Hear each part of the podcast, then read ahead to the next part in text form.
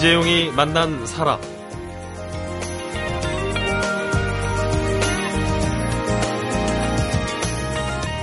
안녕하세요. 2주간 진행을 맡은 아나운서 이성배입니다. 어제와 오늘 병원에만 가면 왜 화가 나는지 한국 의료에 관한 이야기를 나누고 있는데요. 어제는 한국 의료의 현재를 짚어보고 또 우리 의료 체제의 현실을 진단했다면 오늘은 진단 후에 필요한 적절한 치료 또 그 적절한 치료를 위해 가장 먼저 선행돼야 할 것이 무엇인지 그리고 앞으로 우리 의료가 만나게 될 미래는 어떤 모습이고 대한민국을 지금보다 더 건강하게 만들기 위해 어떤 고민과 노력을 해야 할지 알아보도록 하겠습니다. 어제에 이어서 의료 전문 미디어 청년의사 편집 주간이자 개념 의료의 저자 박재영 의학 칼럼니스트와 오늘도 함께하겠습니다.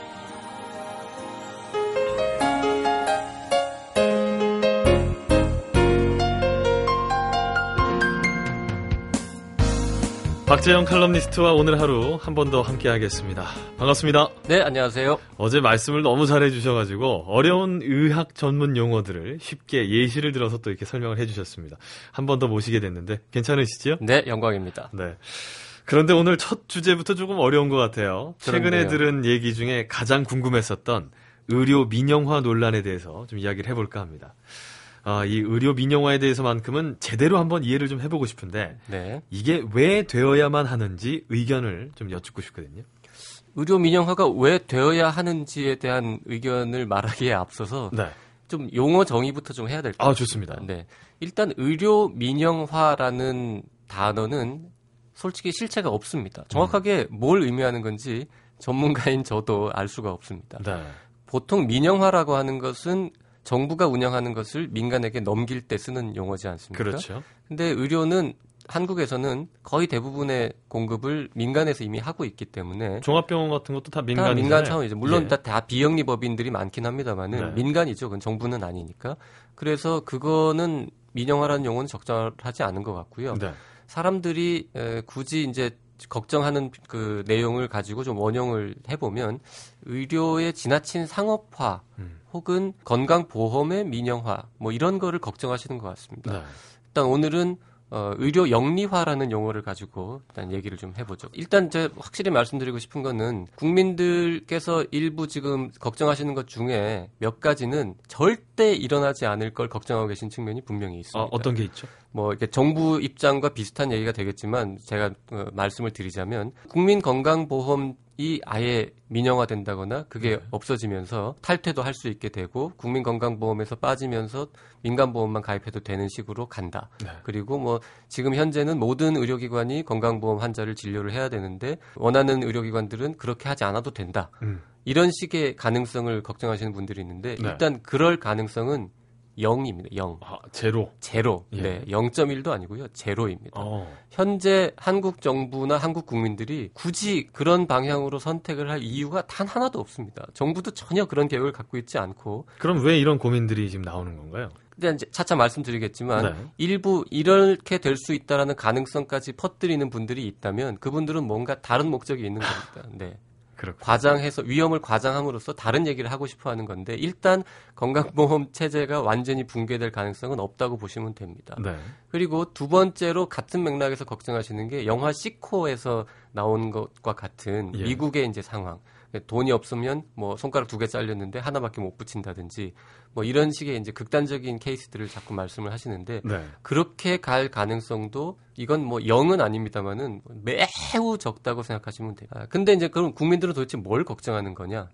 국민들이 걱정하는 건 현재도 낮은 의료의 공공성이 더 취약해지지 않을까. 음. 더 쉽게 설명하자면 가난한 분들이 지금 의료비 때문에 돈이 없어서 치료를 제대로 못 받는 경우들은 분명히 있습니다. 그렇죠. 그런 부분들이 더 늘어나지 않을까, 더 심화되지 않을까 하는 걱정들을 하시는 거고, 사실 건강보험이 존재하는 이유, 목적 자체도 이런 부분 때문에 아니겠습니까? 그럼요. 가장 가난한 사람들을 가장 잘 보호하기 위해서 존재하는 건데요. 네. 그런 측면들이 있고요. 그 다음에 중산층들, 뭐 서민과 중산층들을 보면 건강보험료를 내는 거에 비해서 돌려받는 게 적다는 얘기는 어제도 한참 드렸지만은 네. 어쨌든 그런 부분에서 건강보험의 어떤 보장성이 더욱 낮아질 수 있다. 음. 그러면 내가 병원에 가서 지금과 같은 치료를 받기 위해서 돈을 더 내야 한다. 음. 지금도 충분히 많이 내는 것 같은데 네. 이런 걱정들을 하시고 그 다음에 더 나아가서 뭐 의사들이 혹은 제약회사들이 병원들이 뭐 혹은 민간 보험 회사들이 환자를 봉으로 보고 마음대로 진료를 하고 뭐 약을 주고 해가지고는 가격도 비싸게 매기고 해서 국민들한테 바가지를 온팡 씌우지 않을까 음. 이런 걱정들을 하시는 거거든요. 네.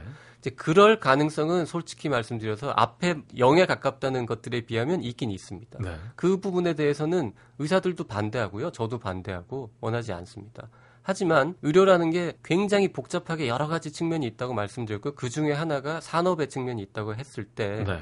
에, 정부가 그럼 의료 지금 현재 뭐 의료 민영화든 영리화든 몇 가지 이제 추진하는 정책들이 있잖아요. 국민들이 비판하는 그 정책을 펴는 이유는 그런 위험에도 불구하고 우리 의료 산업 혹은 병원 산업들을 발전시키고 그 다음에 우리나라의 에, 의료 서비스 분야 중에서 굉장히 취약한 부분들이 꽤 있습니다. 예를 들면은 뭐 고령자의 치매 환자에 대한 간병 부분이라든지 네. 뭐 고령 앞으로 고령 사회에서 앞으로 어떻게 할 것이라든지 그 다음에 이왕이면은 우리나라가 굉장히 발달해 있는 의료 기술, 의료 장비, 병원 운영 시스템, IT 기술 이런 것들을 외국에 수출한다든지 새로운 부가가치를 만들어낼 수 있는 가능성도 충분히 있기 때문에 이런 부분들은 좀 활성화시켜서 국부 창출에 좀 도움이 되지 않을까라는 그런 기대도 있는 거거든요. 근데 사실은 서민이나 중산층의 입장에서는 의료 산업 발전 그런 것들이 국부 창출에도 기여하는 바가 있겠지만 네. 그것보다 우선하는 것은 결국은 서민들의 의료 혜택을 더 광범위하게 받을 수 있는 부분이다. 네. 이런 목소리가 가장 크지 않겠습니까? 맞습니다. 네. 예. 하지만 세상에는 늘 흑백 논리 둘 중에 하나만 선택해야 되는 건 아닙니다. 어. 두 마리 토끼를 잡으려면 사냥개를 두 마리 풀면 되는 거거든요. 지금 전 세계의 어떤 나라도 의료의 공공성 강화, 즉 서민들을 위한 의료 보장 체계를 강화하는 곳 그 정책 한 가지 혹은 네. 아니면 의료를 가지고 보건의료 혹은 뭐 넓은 이유에 보면은 건강관리 서비스는 굉장히 그 헬스케어 관련 시장은 되게 넓습니다. 음.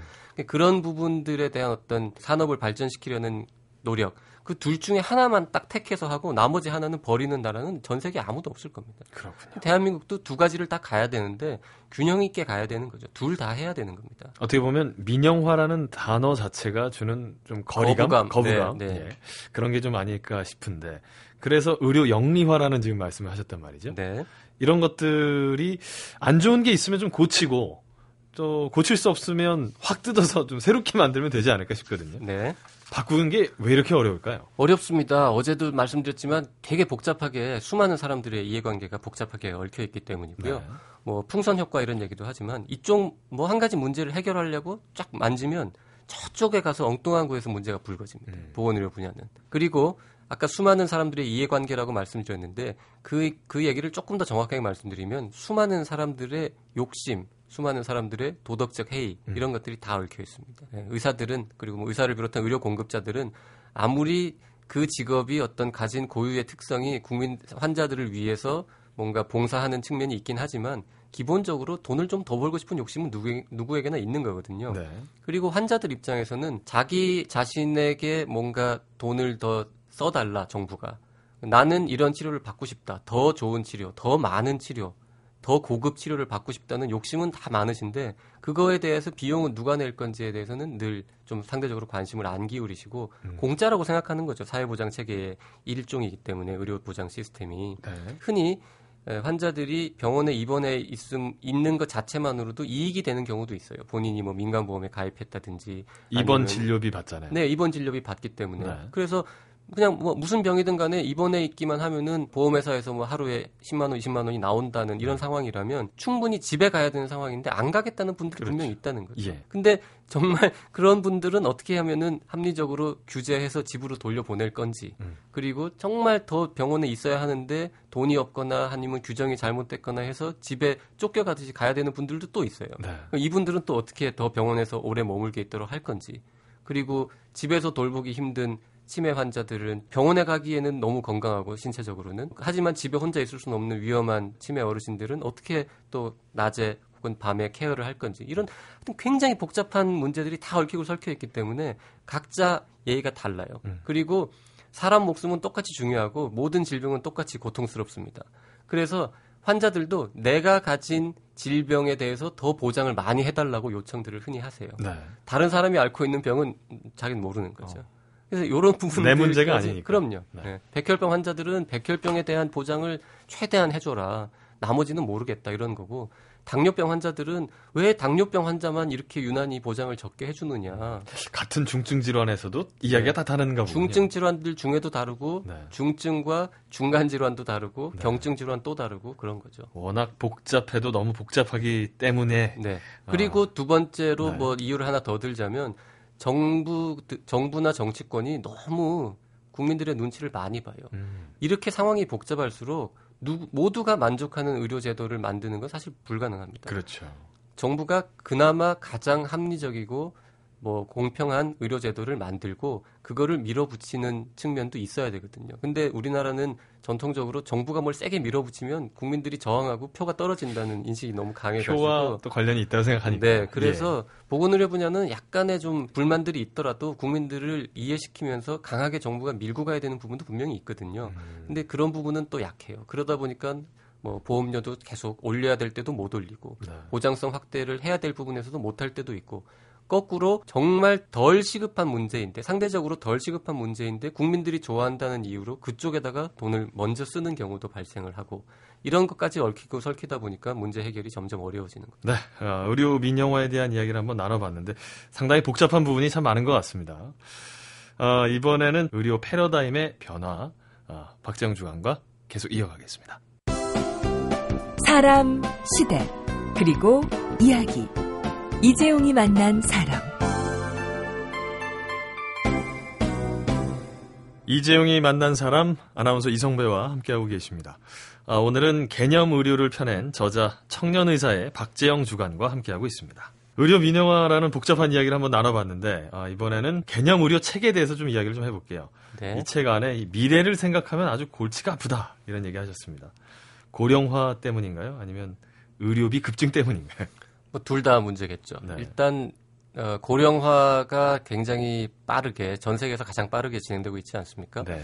고령화는 당연히 사회 전체적으로 많은 문제를 야기하는데요. 그 중에서도 보건의료 분야에는 특히 직접적인 영향을 미칩니다. 음, 어르신들께서 진료비를 많이 쓰고요. 그분들이 무조건 입원해 있을 수도 없고 치료를 안 받, 혼자서 이 일상적인 생활을 하시기도 어렵고 하여튼 애매한 경우들이 굉장히 많이 늘어나기 때문에 고령화 문제는 에, 굉장히 심각하고요. 그 다음에 고령화를 떠나서 의료비 급증은 우리나라에서는 아까 어제도 제가 계속 말씀드렸지만 우리나라가 돈을 적게 쓰는 장점이 있다고 했잖아요. 근데 그 장점이 거의 없어지고 있어요. 최근 들어서 의료비가 굉장히 빠른 속도로 증가를 하면서 우리 사회가 과연 이런 식으로 갔을 때 계속 감당할 수 있을까 싶을 만큼 의료비가 빠르게 증가를 하고 있습니다. 네. 그러니까 두 가지 효과가 합쳐지면 이러다가는 우리가 미국처럼 뭐 전체 국민 생산의 뭐 10%를 다 의료에다가 써야 하는 거 아닌가 이런 걱정까지 하는 거죠. 조금 이른 걱정으로 생각될 수 있지만 의료 분야 문제는 한번 뭔가 제도가 바뀌면 영향이 나타날 때까지 굉장히 긴 시간이 걸리고 중간에 바꾸기도 어렵습니다. 그래서 지금부터 준비를 해야 되는 거죠. 특히 고령화 부분에 대해서는 지금까지의 정책보다는 훨씬 전향적으로 새로운 패러다임으로 접근하는 게 필요하다고 생각을 합니다. 우리나라도 우리나라지만 사실 고령화가 가장 심각한 것이 일본 아니겠습니까? 네. 어, 일본의 의료법이나 체제를 좀 보면은 좀 도움이 되지 않을까 싶은데요. 네, 일본은 어, 보건의료복지복합체라는 기관들이 굉장히 많은데요. 예. 쉽게 설명을 해드리면 보건 기능, 즉 공공의료, 보건소가 하는 어떤 예방 활동, 뭐 이런 사회복지적인 기능들 하고 그 다음에 진짜 병원, 좁은 의미의 병원, 그리고 요양 시설 이런 것들이 다 한꺼번에 같은 기관이 연계를 해서 제공하는 겁니다. 음. 이게 왜 중요하냐면요. 어, 급성기 병원에 있어야 할 환자는 어떤 환자인지 짐작이 되시죠? 그런데 집에 있어야 할, 집에 있을 만큼 건강한 사람도 다 이해가 되실 겁니다. 하지만 그 중간들이 많이 있어요. 특히 고령자들은.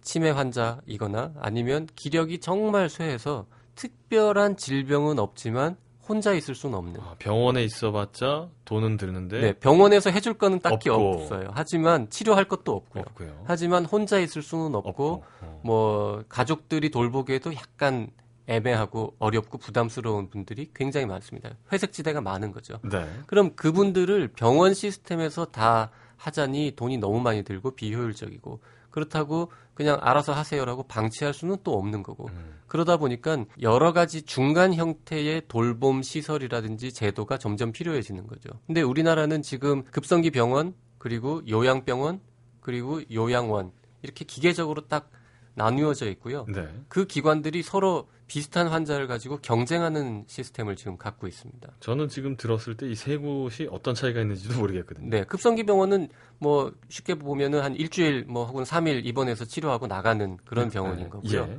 요양병원은 요양원의 차이. 요양병원은 의사가 상주하는 곳이고요. 요양원은 의사가 없는 아, 곳입니다. 쉽게 그렇게 이해하면 네. 되겠군요. 그래서 요양병원은 조금 더 많이 편찮으신 분들이 계신 거고 네. 요양원은 덜 상대적으로 건강한 분들이 계시는 건데 아까 그 세 기관이 거의 동시에 경쟁하고 있다고 말씀드린 게 네. 요양 뭐 좀 복잡한 얘기입니다만 어쨌든 제도적인 특성 때문에 요양 병원에 계셔야 할 환자 중에도 일부는 요양원에 계신 분도 있고요. 음. 요양원에 있어도 충분한 분들이 요양병원에 있는 경우도 있고 심지어 요양병원에 있어야 되는 분들이 일부는 급성기 병원에서 너무 오래 계신 분들도 있어요. 음. 그렇게 되면은 자원의 효율적인 배분이 안 되거든요. 돈도 필요 이상으로 많이 쓰게 되고. 네. 그리고 또한 집에 있으면서 간호사가 집으로 간다든지 아니면은 집에다가 어떤 뭐 도시락을 갖다 준다든지 뭐 예를 들어서 이제 밥을 해 먹을 기운은 없지만 나머지는 다 괜찮은 분들도 있을 수 있잖아요. 밥만 먹을 수 있으면 다 되는. 음. 청소는 할 수 있지만 밥을 해 먹고 설거지를 하고 장을 보러 가고 하는 행위는 못 하는 분들 없을 거라고 생각하세요? 굉장히 많습니다. 그런 분들은 밥만 해결되면은 병원에 안 가도 되는 거예요. 자기 집에서 살 수 있습니다. 하지만 장 보러 가는 게 어려운 일이잖아요. 이게 차 몰고 갈 수도 없고 어르신들 경우에는. 그래서 기운이 없어서 밥을 못 먹는 사람들이 그분들에게 밥을 갖다 주는 시스템이 있으면 그분들이 계속 집에서 살 수 있는 건데요. 네. 그런 게 없죠? 그러면 그분들이 어디 가겠습니까? 요양시설에 가서 눕는 거죠. 음. 그 돈은 누가 내요? 당연히 우리 온 국민이 다 모아서 내는 겁니다. 그래서 어르신들을 그들의 삶의 질도 최대한 좋게 유지해 주면서 비용은 최소한으로 아낄 수 있는 그런 묘안들을 열심히 찾아야 되는 거거든요. 우리 인류가 이렇게까지 많은 어르신들과 함께 살아본 경험이 없습니다. 고령화는 이- 인류가 처음 맞이하는 위기라고도 누가 표현을 하던데 그렇기 때문에 과거에 했던 방식으로는 안 된다는 겁니다. 근데 우리나라는 지금 장기 요양보험이라는 제도가 있긴 합니다만은 여전히 허술하고요. 그것만으로도 커버가 안 되는 기타 등등 사회적인 서비스들이 많이 있습니다. 그래서 그런 부분들을 좀 확충을 해야 되는데 한국의 보건의료 정책은 대체로 굉장히 경직되어 있고 그 다음에 기존에 뭐 아까 말씀드렸듯이 수많은 이해관계들이 얽히고 설켜 있어가지고 그런 새로운 정책을 펴는 데 있어서도 굉장히 많은 저항도 있고 걱정도 있고 뭐 갈등들이 있습니다. 그래서 또 쉽지 않은 거죠. 일단 미래로 나아가기 전에 현재 갖고 있는 문제들도 참 풀어야 될 게 많은 것 같은데 앞으로 의료 서비스 시장에 일어날 변화 어떻게 예측하시나요? 제가 지금 말씀드릴 거는 예측이 절반이고요. 희망사항이 좀 절반이고 그렇습니다. 네.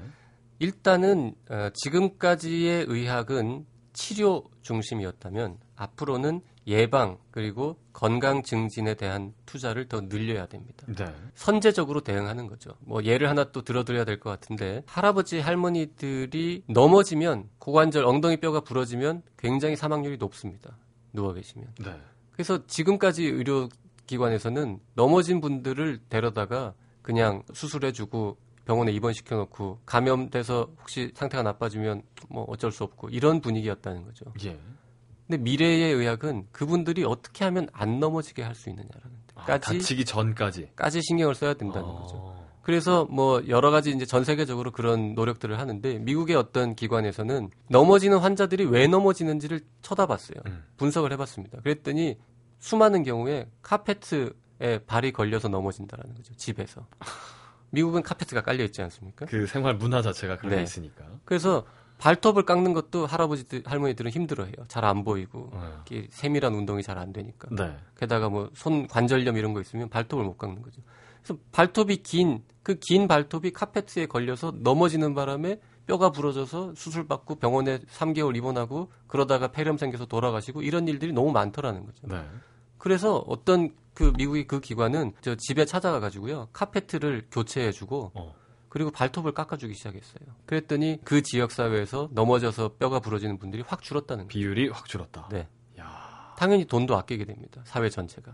어떻게 보면 의료와 관련 없는 네. 처치를 해줬는데 어, 의료 시장의 변화가 또 불어오지 않았나 또 생각이 그런. 거죠. 그래서 의료가 더 좀 이렇게 의료라는 혹은 뭐 헬스케어라는 이거의 범위를 네. 좀더 넓게 확장해서 보면 지금 의사들이나 아니면 병원들 정부가 신경 쓰고 해야 할 일들이 굉장히 더 많다라는 거고 고령화가 되면 될수록 그리고 의료비가 증가해서 그 억제 필요성이 늘어나면 늘어날수록 그런 멀리서 보는 창의적인 시각 이건 더 필요해진다라는 거죠. 지금 수준에서 처치가 아니라 네. 훨씬 더 광범위한 방식의 네. 처치 방식을 찾아야 된다. 네. 그게 일단 제일 중요한 측면이고요. 예. 또 하나 말씀드리자면은 필수적인 의료, 정말 필수적인 의료와 좀 그렇지 않은 덜 필요한 의료를 구분할 필요도 있을 것 같아요. 그런 게 있을까요? 있습니다. 네. 네. 정말 필수적인 의료에 대해서는 보장을 더 늘리고요. 네. 상대적으로 덜 필요한 부분들, 어떤 부분은 줄여야 됩니다. 조금 전에 이야기하셨던 것 중에 나의 감기는 남의 당뇨보다 훨씬 더 중요한 거죠. 중요한 질환이다라고 생각하는 사람들이잖아요. 대부분이. 네, 네. 그랬을 경우에 그런 기준이 적용되기가 참 쉽지 않을 것 같은데요. 하지만 전문가들이 기준을 만들 수 있고요. 네. 충분히 만들 수 있고 그리고 지금 현재는 건강보험에서 급여해주는 비율하고 본인 부담 비율하고가 거의 비슷하잖아요. 뭐 몇 가지 이제 희귀 질환 같은 건 좀 다르긴 합니다만. 네. 근데 어떤 나라는 질병이나 치료 방법에 따라서 건강보험에서 커버해주는 게 80%인 질병도 있고 100%인 질병도 있고 심지어 50%인 질병도 있고 30%만 해주는 경우도 있습니다. 이게 예. 무슨 의미겠어요? 의료 서비스 중에서 정말 중요해서 아무리 돈이 없더라도 온 국민이 돈을 모아서 해줘야 되는 측면이 있는 반면에 어떤 거는 그렇게까지 필요하지는 않다는 거죠. 그러면 본인이 좀 더 내서 그냥 부담을 가지고 선택권을 좀 주는 이런 방향으로 갈 수도 있는 거죠. 성형수술 같은 거는 국가가 한 푼도 안 주잖아요. 그렇죠. 근데 성형수술과 심장수술의 중간쯤에 있는 애매한 것들이 꽤 많다라는 겁니다. 근데 앞으로는 그런 부분들에 대해서는 조금 구분을 해서 음. 우리가 정말 필수적인 부분들은 더 사회, 필수적인 부분이 곧 사회 안전망입니다. 필수적인 의료 서비스에 대한 보장이 늘어나는 게 공공의료의 확충이라는 거죠. 의료의 또 공공성 세밀하게 강화도. 볼 필요가 있겠네요. 네, 그래서 의료 서비스의 종류도 더 세분화해서 네. 진짜 중요한 거는 더 많이 보장해주고 덜 중요한 거는 상대적으로 덜 덜 보장해주고 보장해주는. 진짜 안 중요한 것들은 뭐 국민들이 가- 각자 100% 자기 돈을 내게 하고 더 나아가서 중요하지도 않고 근거도 불확실한 것들은 내쫓아야 됩니다. 의료 시스템 바깥으로. 네. 국민들을 현혹해서 괜히 돈 쓰지 않도록 그런 것도 해야 됩니다. 알겠습니다. 어, 책을 보면서 어, 이 얘기는 꼭 다 같이 공유를 해야 되겠다 이렇게 생각했던 게 아직 우리가 받아들여야 할 불편한 진실들이 좀 더 남아있다라는 부분이 아닐까 싶습니다. 자, 어떤 불편한 진실들을 우리가 받아들여야만 하는 건지 이번엔 이 이야기를 들어보도록 하겠습니다.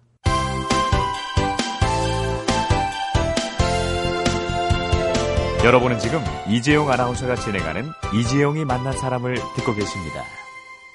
이재용이 만난 사람 아나운서 이성배와 함께하고 계십니다. 오늘 초대 손님은 의료 전문 미디어 청년 의사의 박재영 편집 주간입니다. 자, 가장 먼저 꼽을 수 있는 불편한 진실이 완벽한 의료는 없다. 라면서요. 네, 완벽한 의료는 없습니다. 완벽한 의학도 없고요. 완벽한 의료 시스템도 없습니다. 세상에 완벽한 건 별로 없습니다, 원래. 근데 많은 의사들은 자기 자신이 굉장히 많이 안다고 착각을 하고 있고요.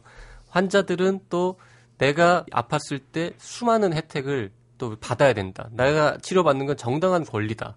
물론 권리입니다만은 그 권리를 히- 누리기 위해서 본인이 져야 할 부담도 있는 거거든요. 근데 그런 부분들에 대해서 또 상- 생각하지 않고 뭐 하여튼 여러 가지 이 부분들에 대해서 완벽한 의료는 없다라는 걸 일단 받아들이는 것 자체가 중요할 것 같습니다. 사실 의학 드라마 보면 그 의사들 대사 중에 이런 얘기가 있잖아요. 고치지 못할 병은 없다. 우리가 노력하지 않을 뿐이다.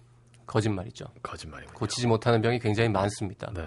오히려 고치지 못하는 병이 없다가 아니라 공감하지 못할 환자는 없습니다. 어, 도움을 줄 수 없는 환자는 없습니다. 더 이상 해드릴 게 없습니다라는 말이 거짓말이라는 거예요.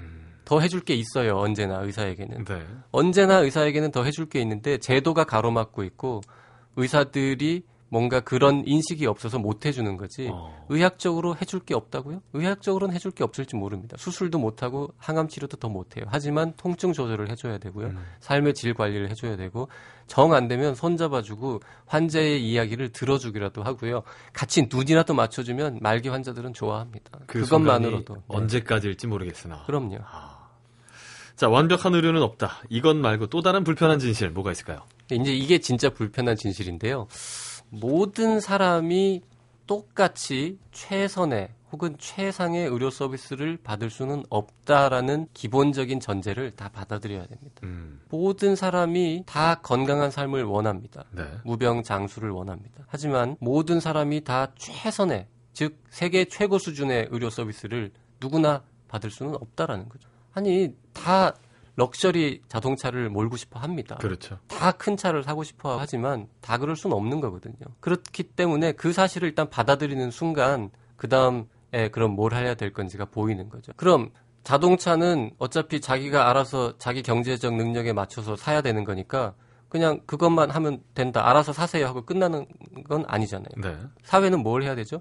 대중교통 인프라를 만들어야 됩니다. 음. 지하철, 버스 만들고요.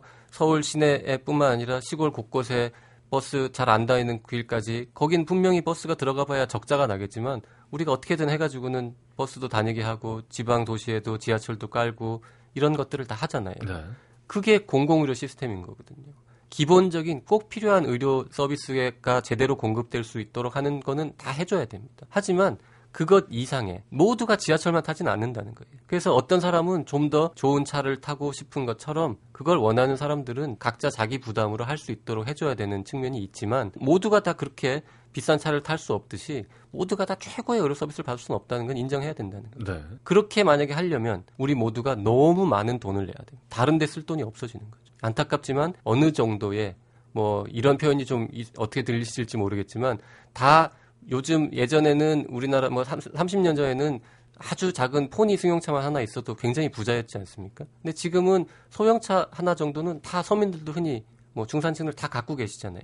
그러면 과거에 비해서 기본의 수준이 훨씬 높아진 건 맞습니다. 네. 하지만 그 기본의 수준을 점점 높여가서 어느 수준까지 높여 높여놓고 그것 이상으로는 각자 알아서 하도록 해야 되는 거지 기본 수준을 너무 끝까지 높일 수는 없다라는 거죠. 그럼 의료는 어떻게 해야 되느냐? 의료는 기본 수준이 다른 자동차나 이런 것보다 더 중요한 문제고 더 진짜 사람 생명이 직결된 문제이기 때문에 대중교통망을 확충하는 것보다는 더 높은 수준으로 우리나라 뭐 교육 뭐 체계 무슨 소방 체계 경찰 뭐 여러 가지 이제 사회 공공 뭐 인프라들이 있습니다만은 보건의료도 그에 못지않게 혹은 그거보다 이상으로 기본적인 시스템을 만들어야 되는 건 맞아요. 오히려 근데 그 부분을 어떻게 하면 더 잘 만들 건지를 고민하지 않고 각자 시민들이 내가 더 높은 수준의 더 쾌적한 수준의 의료 서비스를 받겠다는 얘기만 자꾸 하시면은 그러면 그 기본 수준이 안 올라갑니다. 내가 지금 받고 있는 의료 서비스 수준보다 한두 단계 높은 정도를 받을 수 있을 걸 기대하고 나머지는 과감하게 포기하고. 글쎄요, 지금 받고 있는 서비스보다 한두 단계 높은이라는 표현도 어떤 현재 그분이 받고 있는 의료 서비스가 뭔지 모르잖아요. 그렇죠. 그거에 그 따라 기준이라는 좀건 다를 다르니까. 있겠습니다만은 예. 어쨌든 모두가 똑같이 최선의 의료 서비스를 받을 수는 없다는 걸 인정을 해야 됩니다. 들으면서 정말 불편한 것 같은데 가난한 나라와 부유한 나라, 아, 그 국민들 건강 수준도 차이가 있다라는 걸 지금 인정해야 되는 거 아니겠습니까? 그럼? 우리나라의 건강 수준, 평균 수명 등등 모든 이 숫자들이 다 좋아졌습니다. 최근 몇십 년 동안. 예. 놀랍도록 좋아졌어요. 대한민국은 전 세계에서 가장 국민들이 건강한 나라 중에 하나거든요. 누구의 공일까요, 이게? 어떤 이유 때문에? 의사들이 똑똑해서? 정부가 정책을 잘 펴서? 아닙니다. 대한민국이 부자가 돼서 그렇습니다. 음. 국민들의 평균적인 건강 수준에 가장 크게 영향을 주는 요소는 국민 소득입니다. 1인당 GDP가 올라가면 그에 비례해서 국민들이 건강해집니다. 네. 언제까지? 2만 불 될 때까지 그렇습니다. 우리 지금까지 뭐 1000불에서 2만 불까지 오는 동안에 그 소득 수준의 증가와 더불어서 국민들이 건강해졌어요. 우리 지금 이제 2만 불 넘었잖아요. 네. 그럼 앞으로는 어떻게 되냐는 거죠. 2만 불이 넘어간 나라에서 국민들의 평균 건강 수준에 가장 크게 영향을 주는 요소는 소득 분배의 형평성입니다. 놀랍게도 연구들에 의하면 2만 불까지는요 열심히 돈 벌어야 됩니다. 하지만 2만 불 넘어가는 사회에서는 국민들이 건강하게 하려면 잘 분배가 되도록 더 신경 써야 되는 거죠. 의료 서비스를 잘 받기 위해서는 소득이 국민 소득이 늘어나야 되고 네. 그 소득이 재분배가 형평성 있게 돌아가야 되고. 그럼요. 그래서 앞에 말씀드린 불편한 진실이랑 결, 결국 연, 연- 연결이 되는 건데요. 네. 우리는 가난한 나라에서 지금 비교적 부자 나라까지 왔습니다. 지금까지는 우리 사회가 사실 분배 형평성 이런 신경 안 쓰고 그냥 열심히 왔잖아요. 성장 위주로. 근데 예. 지금 분배 정책을 열심히 고민하고 있죠. 보건의료도 마찬가지인 거죠. 지금까지는 내가 건강해지는 것 우리 국민들이 눈에 잘 보이는 측면에서 어떻게 하면 더 건강해지는가 이런 것만 주로 신경을 썼습니다. 하지만 앞으로는요 국민들이 나 자신의 건강, 나 혼자만의 건강이 아니라 내 옆에 있는 다른 동료들, 다른 시민들의 건강, 다른 사회 구성원 전체의 건강에 대해서도 신경을 쓰기 시작해 줘야 같이 건강해질 수 있다는 거죠. 그런 부분들이 뭐 어떻게 보면 불편한 진실입니다. 이제는 뭐 병원에 가도 왜 화가 났는지 알 수가 있을 것 같고 또 어디서 의료 분쟁이 터졌다 또 의료 민영화 논란이 끊이질 않는다는 얘기가 들려와도 좀 아는 척 할 수 있을 것 같네요. 어, 우리가 좀 더 똑똑해져야만 어, 의료 체제를 더 좋은 방향으로 몰고 갈 수 있겠다 이런 생각까지 오늘 말씀 잘 들었습니다. 고맙습니다. 네, 고맙습니다. I survived a dreadful accident. 대한민국은 더 건강해져야 하고 더 건강해질 수 있는데 그러기 위해선 세 가지 조건이 필요하다고 합니다. 개념 있는 의사들이 많아져야 하고 개념 있는 시민들이 많아져야 하고 개념 있는 의료 정책이 만들어져야 한다. 이렇게 세 가지인데요. 이 중 하나는 확실하게 우리의 몫이지요. 개념 있는 시민이 되고자 노력하는 것. 이것 하나만큼은 우리가 또 확실하게 책임져야 할 것 같습니다. 이재용이 만난 사람, 오늘은 아울시티의 허스피탈 플라워스 들으면서 인사드리겠습니다. 지금까지 아나운서 이성배였습니다.